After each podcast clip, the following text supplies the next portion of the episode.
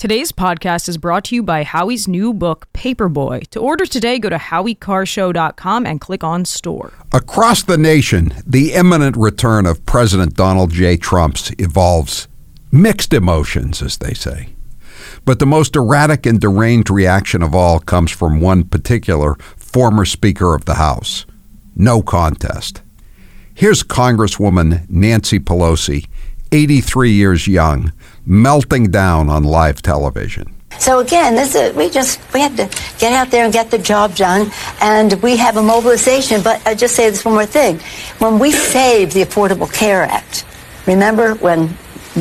Yes, he was going to, uh, you know, repeal and replace, but whatever the replace was, nobody ever knew.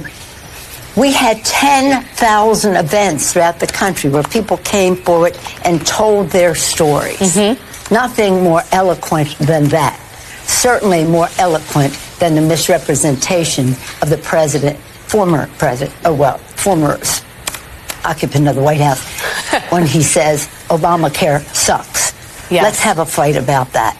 It feels like 2016 all over again, except that Crazy Nancy is now eight years crazier. How sweet it is. Listen to the Howie Carr Show today at 3 or watch the show live at rumble.com slash the Howie Carr Show.